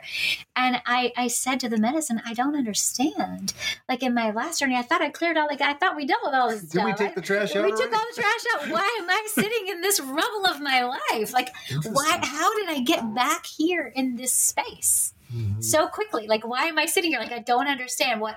And the medicine said to me, "You say you want to be a healer. You say you want to do this work. You say you want to create change in the world." Well, this is where it happens. You get to sit with people in their darkest space, in the rubble of their life, at their very worst, and Mhm. love them there. Yes. And if they never ever change and they never ever move forward or evolve in any way, you just love them there. Because that's what people need is to be seen, heard, loved, and validated. Exactly as And isn't that interesting that the Master Jesus, when he did his teachings, when he went out into the world, he hung out with the people that were considered the undesirables, the prostitutes and the tax collectors, and all the, the people that you would consider like uh, sketchy people. that's who he went and loved because that's the people that really needed it. you know, those are the people who really needed. That they needed to spend the time with someone who could talk to them about how to live differently, how to look at things differently, and how to live a, a better life. You know, like Yeah. that's really, really profound. Um, you had another experience like that too, didn't you? Something similar to that. I I remember you telling me another story similar to that. I've had a lot of experiences Where was that, uh, that what was it about? Um, that where I I've just been told like repeatedly that this is oh, oh, I know. It was the ayahuasca one with all the men lamenting. Oh, yeah. That was So- another really good story. So, Like, yeah, that was a really powerful moment as well. That that was um the medicine really just shows you what you need to see. that, like, yeah, that's it's amazing that's why. I love plant medicines, and I've I've just I've gleaned so much wisdom from my journeys, and that was that was a really interesting uh, one as well because I like unicorns and rainbows and pretty things, and, and I have this big looking good Yes, you do. conversation, and I and and the medicine has really shown me it, I- like in that particular the, the Iboga journey, it, I was looking out the window like it doesn't happen out there with the unicorns and rainbows, it happens here in the darkness and the rubble of their life. Yes. And then the, the ayahuasca ceremony was I was um, it was a ceremony we did medicine for three days in a row, and the second ceremony. Um, the first ceremony had been amazing and beautiful and it was just i it was just incredible and the second ceremony i came in and i was really working on like understanding the divine masculine and feminine and all that stuff and and i went into the ceremony and this was um uh, there were 40 people in the room. I typically don't like ceremonies with that many people because there's so much energy and Yeah. I just I like Imagine. more intimate, tinier ceremonies and stuff like that. But Yeah.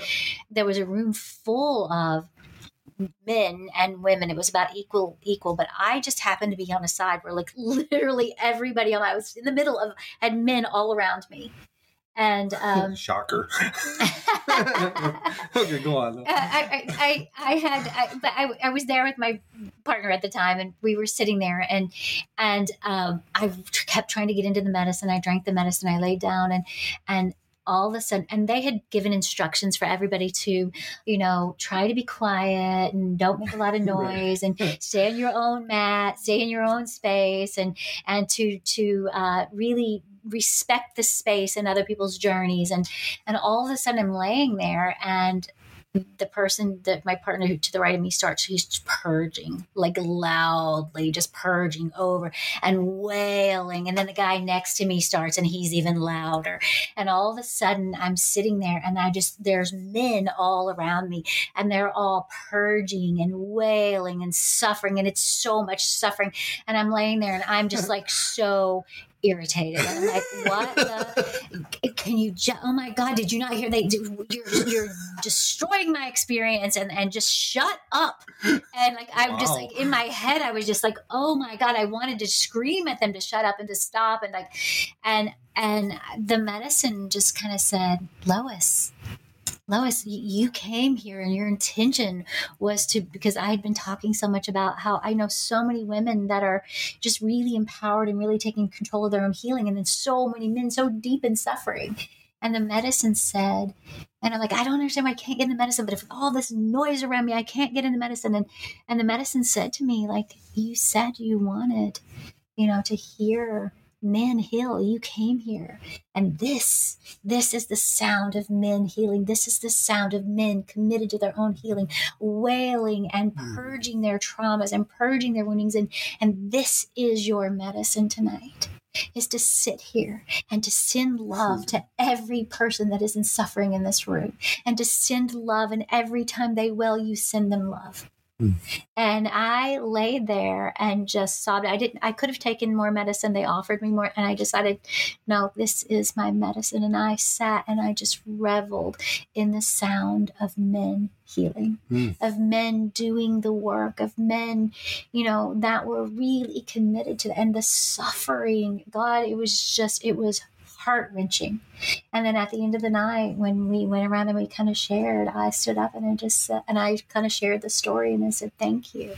Thank you for your commitment to heal. Thank you for showing up for yourself. Thank you for doing the work because the only way that we're going to change the world is if we do the work to heal ourselves.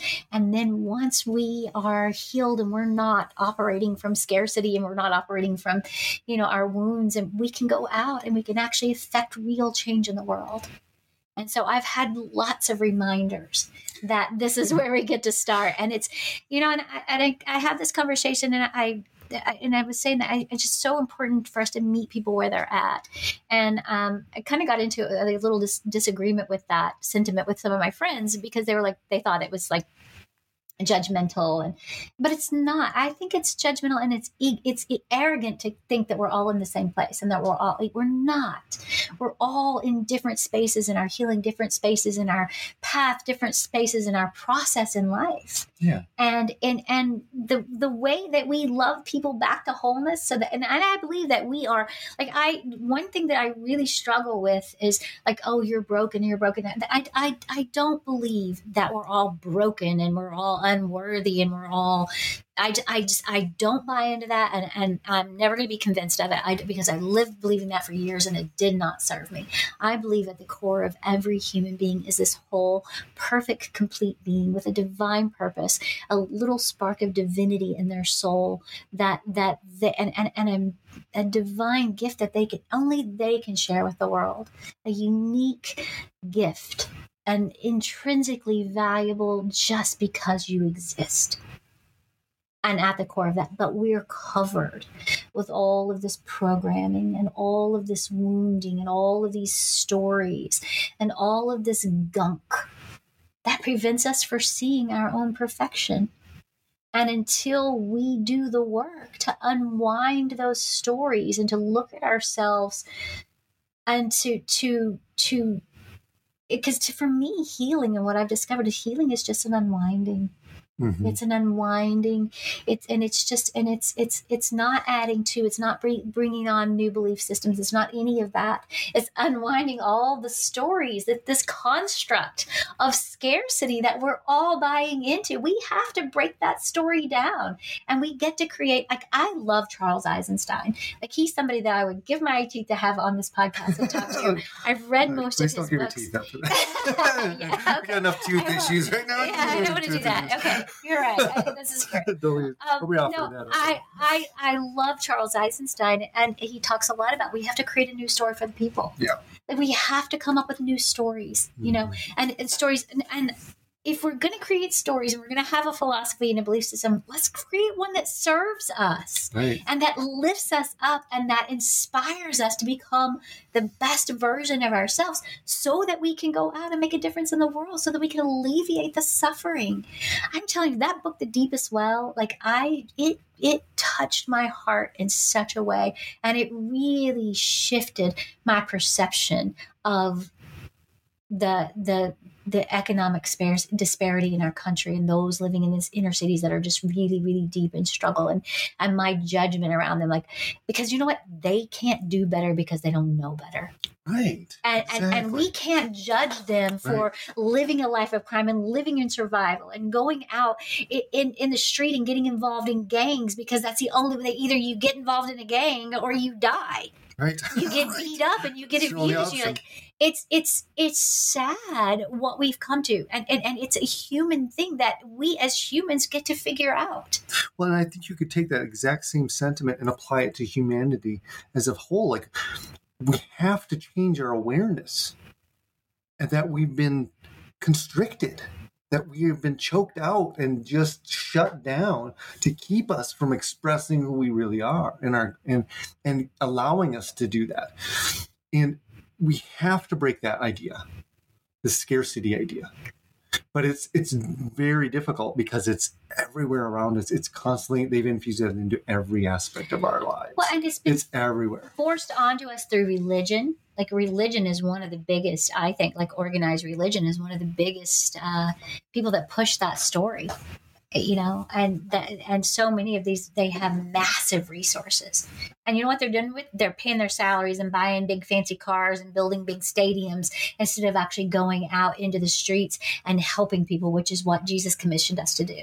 I mean the sermon on the mount that that he commissioned us to go out into the world and to to love, like it, that that's what we're here to do do. Yep. do something. You know take up your cross and follow me. Get out there in the world. It's going to take some work. It's going to you know i i i, exactly. I, I believe deeply in the teachings of christ.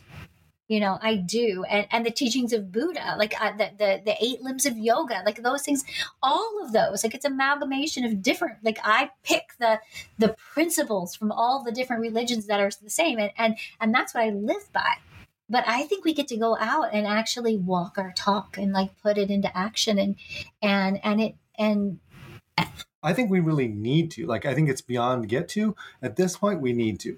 Yeah. We need to either stand up or take what we get. right Like, this is where we're, we're really being pushed to either to, to seize our birthright and step forward and say, we want to create something different. And there are people that are doing that. And we're going to have someone this is the, this is the, the whole point behind our podcast tangible change makers. right not just change makers. We're not not keyboard warriors. It's tangible change makers. People that are actually stepping up and doing something with their resources, doing something with their knowledge, speaking their mind, speaking their truth. And even if you're not entirely sure of what you're doing, that's okay. Right Do something. exactly Do something for your neighbor. Do something for your family. Do something for anyone when you see a need, fill it. You see a piece of trash on the ground, pick it it up. instead of Yes. rolling your eyes and judging being- somebody for Yes, throwing it down just yes, pick it up just pick it up and be done with it Yeah. and move forward and leave every place you go better than you found it and keep fulfilling that create that wake behind you of positive change positive um energetics. Yeah i love that. Pulling that through. And i've seen that um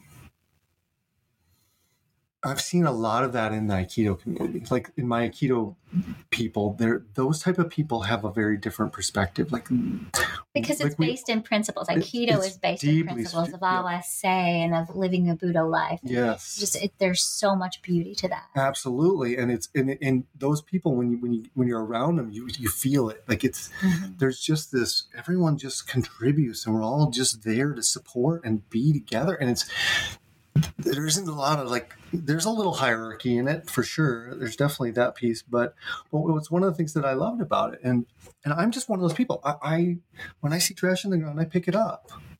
I, I don't sit and hem and haw about it and wonder about who left it there and how it got there. I don't care anymore. Like i'm just gonna pick it up and throw it in the trash can or get it in the trash can. One of the interesting things about um, culture like when i was in japan on an aikido tour we were we went all over japan it was 17 days I was there traveling around. And I, pay- I pay very close attention to my surroundings, especially when I'm traveling. I don't really like to take stock and see how it differs from my own environment. And I can honestly say, in 17 days of traveling all over, riding trains, walking all over Tokyo, I only saw three pieces of garbage on the street. Only three that entire time. And I was looking. and that was I mean, I was like surprised. Even that it was because it, it's that place is spotless. Mm-hmm. That's how Amsterdam is. It was Amsterdam wild. so I- I was and so beautiful, shocked. so efficient. Oh, it's so efficient, and it was like this is like I mean, I'm like, wow, this is like going to another planet almost. It just feels so different, and it was amazing. The people were so polite and conscientious, Respectful. respectful, and I mean, I would walk around even when I did have trash. I was like, where do I find a trash can? And I walked up and down everywhere. There's no trash cans because everyone takes care of their own trash. I mean, it's it's fundamentally a different way of being, and we could learn a lot from the Japanese and, and how they manage that piece of their society is really, really good. And every Japanese person I met is like just astoundingly good people, Yeah. just really stellar people.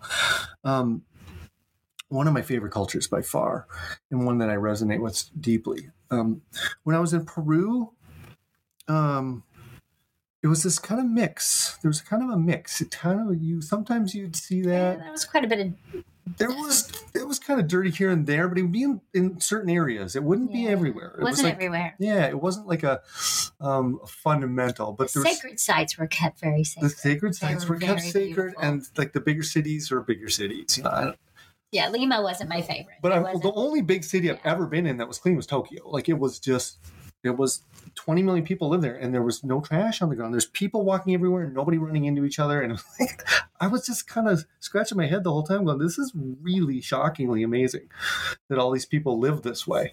And they do it because this is their culture. This is a culture of respect. They respect themselves and they respect their environment. They respect they respect each other.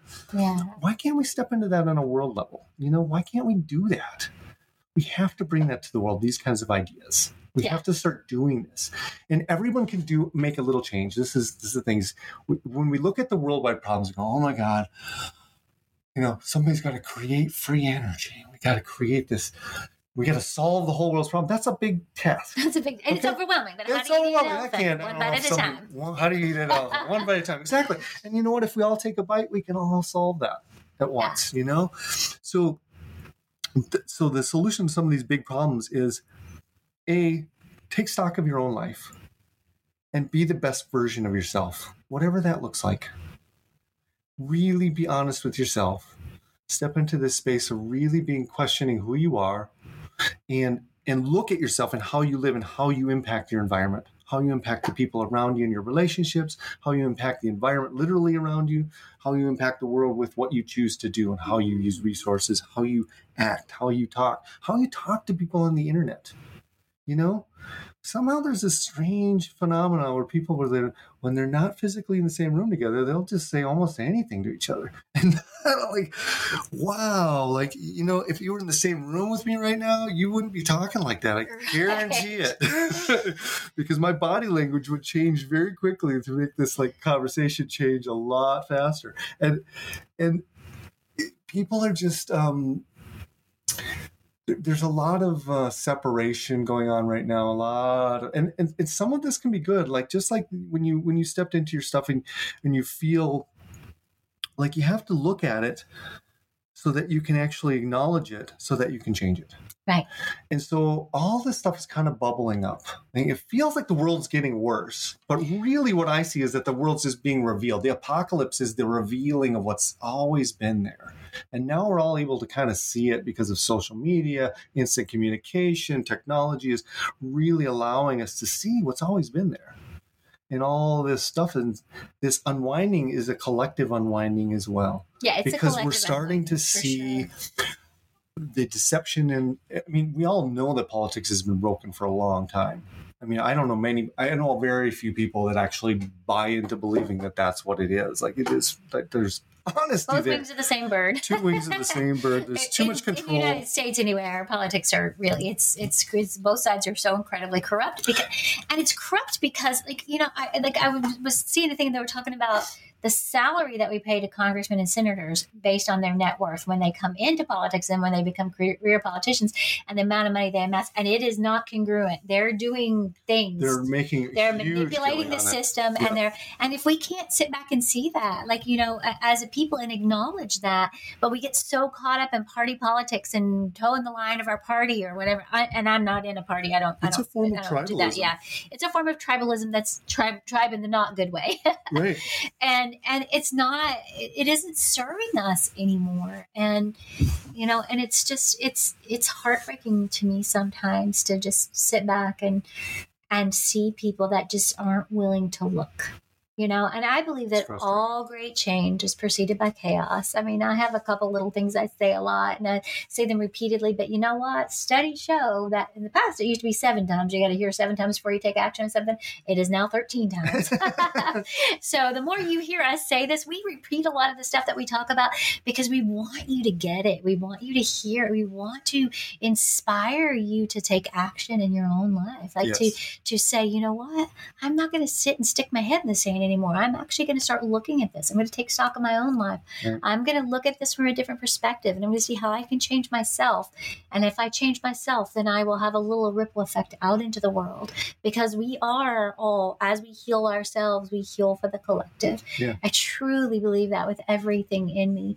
And until we bring it into our awareness, and that's why right now we're in a time of chaos, it's all bubbling up so that we can acknowledge it, so we can see it for Right. what it is, and we can heal it. yes And and if you can't feel it, you can't heal it. Like if you don't acknowledge it, if you if you pretend like if you want to stick your head in the sand, that's why denial is one of the core wounds. If you want to pretend like it's not existing, you know, then then we're never going to be able to move past this phase in Right. humanity. Right. And I truly believe that there is this possibility for this new earth and this new world and a world of abundance and prosperity. And, and I really think that we're at that choice point of do we move into the next golden age or do we do we stay? You know, um, or how soon do we move into that? Or, I think or how soon, like the timing of it. You know, yeah, and, and, the timing of it. Today, I was um, I was on uh, Facebook and I went on the Keys and, and a guy shared um, this really beautiful meditation and it was inspired by the the Great Change meditation that Keys puts out that Richard Rudd did, which is one of my absolute favorite meditations. And it was really beautiful and really beautifully done. And I'll ask him for permission to share it in the podcast if anybody wants to listen to it. But it's about letting go of that collective wounding and all. It's just the imagery is so beautiful. I'm, I'm hoping we'll do this meditation together together tonight. Um, but it was really a beautiful meditation and something that is just so powerful for, um, you know, for us as you know that are committed to changing the world and being change makers to step into this role of letting go of our wounding so that we can step into our full service to humanity and um, you know, I love this. I'm looking at your little uh, article that you wrote in, in the platform, and it says free energy frees us from all the shackles of artificial scarcity that have been foisted upon humanity. And I believe that that is really, really true. So I think that is one of the answers, like the fundamentals. Yeah. It's a it's a primary because it's at the root of everything else. So if we can solve that, we get a huge gain on the rest and then we can really focus on the, the social issues and all those other things can then be more honestly dealt with. Because a lot of it is a result of this economic disparity right. that creates a lot of these problems. And the other tribalistic thing like um we're, we're really we're really programmed with that that deep sense of need for connection and tribal behavior is a part of that. Um, we've been indoctrinated in a lot of ways into in much more of a warlike tribalism. Right. So it's a divisionary tribalism. So it's red or blue, Republican or Democrat. It's this football team or that football team. It's this sports team or soccer team or this. It's it's that's how that tribalism is expressed, and it's not a healthy form of that tribalism. It really isn't. Um, there's a time for defense. There's a time to be acknowledge that need, but to to keep pushing it over and over is very unhealthy. It, it sets up a, a, a framework in the mind and the consciousness for opposition and division. And so we're always seeing people as a potential enemy, not as right. a potential friend and a collaborator. And we need to really get back to collaboration versus competition. Competition has its place in nature, but collaboration is actually much more prevalent than people would ever believe. Right. It's really prevalent. You look at in the ocean, there's tons of interacting organisms. If you look in forest life, there's tons of interacting organisms that are that are working together symbiotically without they don't sit down and have a conversation about it. It's just naturally the way they, they work with each other naturally. It's an evolution.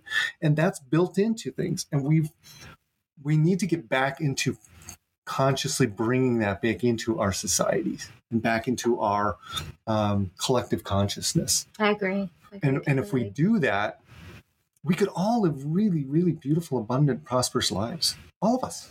There's room for everyone there's enough for everybody.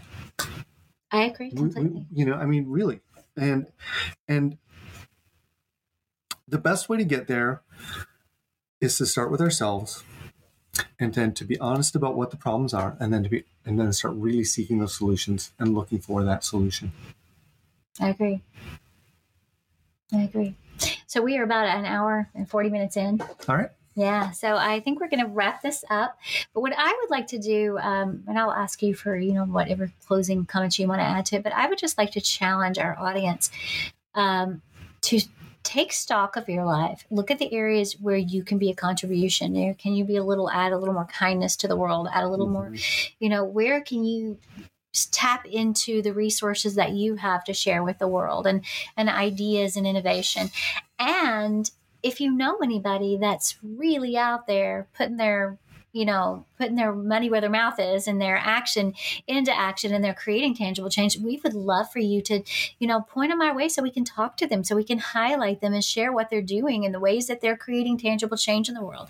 You know um, we've you know if they're working on ideas for free energy or if they're working on things and they want to um, you know talk about it or just whatever if they if they have you know ways that they're working that are helping people heal or helping people overcome their scarcity mindset or whatever it is if they're just doing things to create change for the better on our planet we love to um, have you connect us and you know and send us our way so we can you know yes. talk about like the jim gales of the world and people like that i mean he's somebody that i'm so impressed with and like charles eisenstein yeah you know he's so just he he's out there you know making he's uh, he's I don't know what he's doing tangibly. I know that you know Jim Gale is out there doing tangible things, but um, but Charles Eisenstein is he's putting new thoughts and new ideas into the into the the collective consciousness that are beautiful and that are really empowering, particularly around areas of scarcity and and new ways to to um, to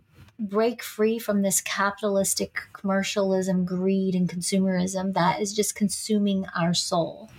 You know, like planet. It's, like it's, it's really hard it's, on the biosphere. It's really difficult when you're constantly consuming, constantly consuming, constantly consuming because you're trying to fill this void of emptiness within inside of you. Eventually, you just consume yourself. It's that my attraction sphere, the 35th gene key of hunger you know, oh. you will eventually just consume and consume until you consume yourself. It's this unquenchable hunger. Yeah. And so you have to turn that hunger into adventure. And once you turn that adventure and you, you figure out a way to make this life this amazing adventure, then you create boundlessness. Like you remove the the bounds that are constricting us and keeping us. And um, it's it's a it's it's that's one of my favorite keys. I I, I love them all actually, but um, that's one that's particularly um, important important to me and and uh, really relevant to this discussion even. Um, but uh, I just um, encourage you to uh, share with us your change makers and the people you know their ways they're change making change in the world. Well said. Yeah. So I just want to add a little bit. There's something that kind of came to mind while you were talking. Um, so one of the things that's going on, and, and, people that are, if you're paying attention, they're in China, they're implementing this social credit system, which, if you take that system and you apply it in a scarcity model, it becomes a control system and it controls people. If you take that same system and you apply it in an abundance economic system, it becomes a way to unleash more abundance because you get because it's you don't get limitations it's, it's like you get you get advantages versus disadvantages. So it's, it's kind of like the um, the carrot or the stick. Mm-hmm. one's the stick one's the carrot. I'd much rather work with the carrot. Me too. You know? Yeah. why can't we do that? And, and there's nothing to stop us but us.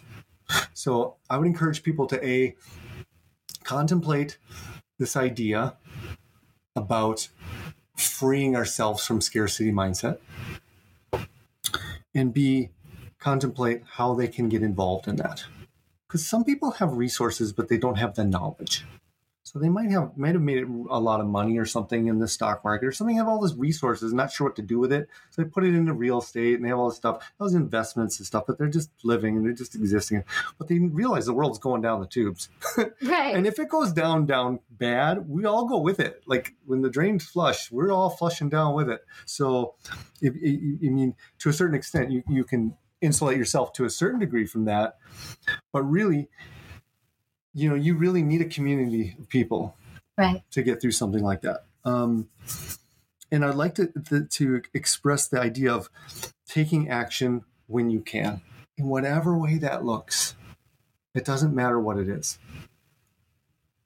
You don't have to qualify it. It doesn't have to be some giant thing. It can be the smallest thing, the smallest flap of the butterfly's wing, and change mm-hmm. the weather on the other side of the planet. This this shift in this interaction of the world and the way that um, the world interacts with it. It's all interconnected, and everything counts.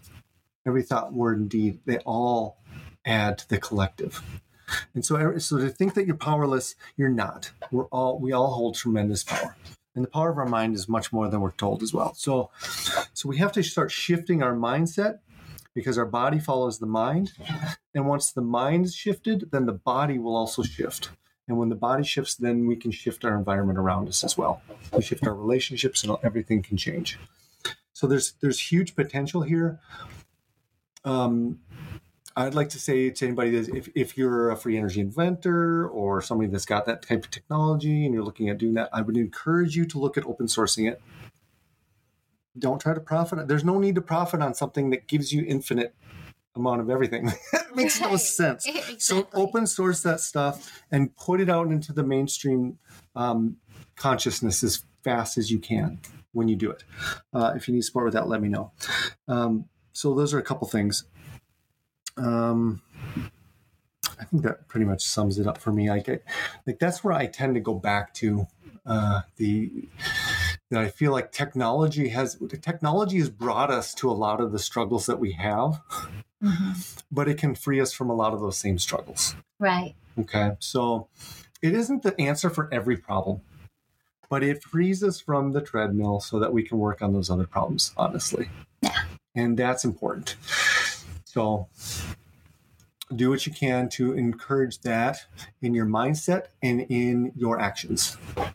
Yeah, I think that's And beautiful. let's make it a better world. Let's create the golden age. Yeah, and if you're putting together community and you've already created an eco community or a sustainable community or a conscious community and and you're having success with that, we'd love to talk to you as well. Absolutely. That's definitely on our uh, radar. That is one of our biggest goals is to have an actual physical community based on these principles and and you know of self sustainability and and you know serving our our planet. Yeah, very soon yeah, that's on the high on the priority list. Mm-hmm. So we're definitely looking to collaborate.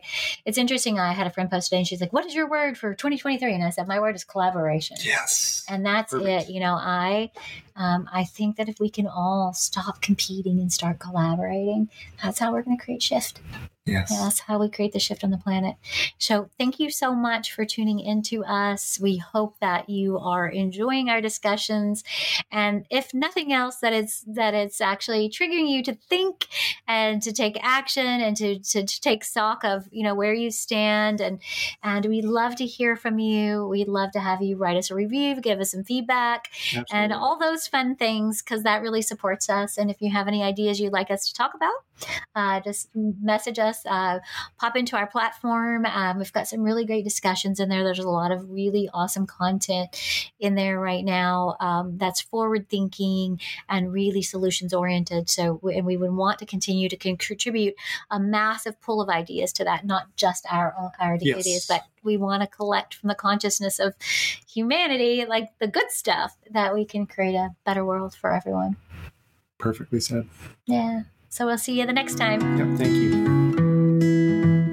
That's a wrap. Thanks for tuning in to Tangible Changemakers podcast. We are honored that you honored us with your time and attention. We trust you found the conversation thought provoking, and we hope you are inspired to take tangible action in your own life. We'd love your first action to share this episode or write us a review. Be sure to subscribe and click the links in the show notes for everything mentioned in this episode. Join us over at Meraki Tribe Collective to keep the conversations going and flowing. We will leave you with wise words to live by. Be the world you wish to create.